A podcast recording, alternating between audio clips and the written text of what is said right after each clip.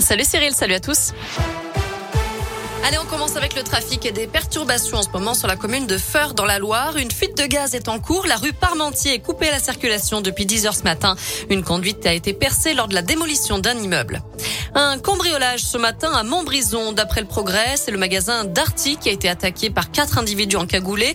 Ils ont surpris un responsable à l'ouverture aux alentours de 9 heures. Ils ont ensuite réussi à pénétrer dans le magasin pour voler des tablettes et des smartphones notamment. Selon les premiers éléments, ils n'étaient pas armés. Ils ont pris la fuite. La gendarmerie a ouvert une enquête.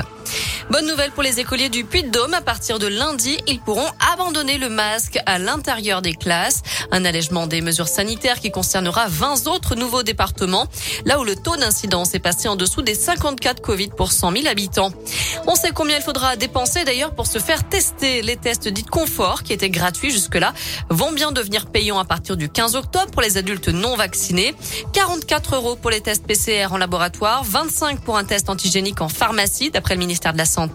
Près de 6 millions d'adultes non vaccinés sont concernés en France. 3 millions et demi de tests ont été utilisés la semaine dernière.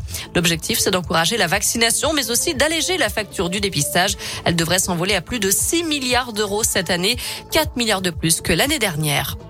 Deux disparitions inquiétantes dans l'un. Une sexagénaire est portée disparue depuis hier après-midi. Elle a quitté son domicile de Villieu en voiture. Et puis un homme de 33 ans habitant le plateau d'Hauteville n'a plus donné de nouvelles à ses proches depuis le 2 octobre dernier. Il est parti à pied avec ses papiers d'identité. On vous a mis toutes les infos et leurs photos sur l'appli de Scoop et radescoop.com.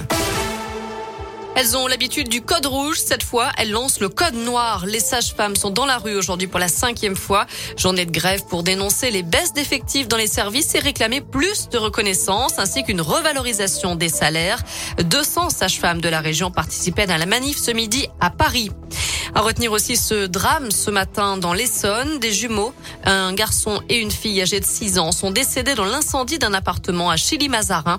Leur maman, présente également dans le logement, a été hospitalisée.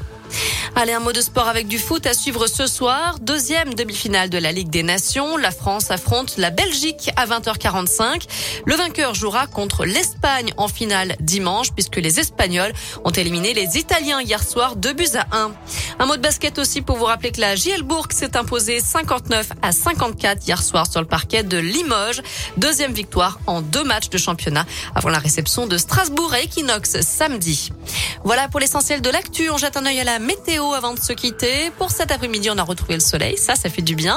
Une alternance de nuages et de très belles éclaircies. C'est une belle journée d'automne qui s'annonce. Les températures sont comprises entre 12 pour les minimales cet après-midi et 18 degrés dans la région. Merci.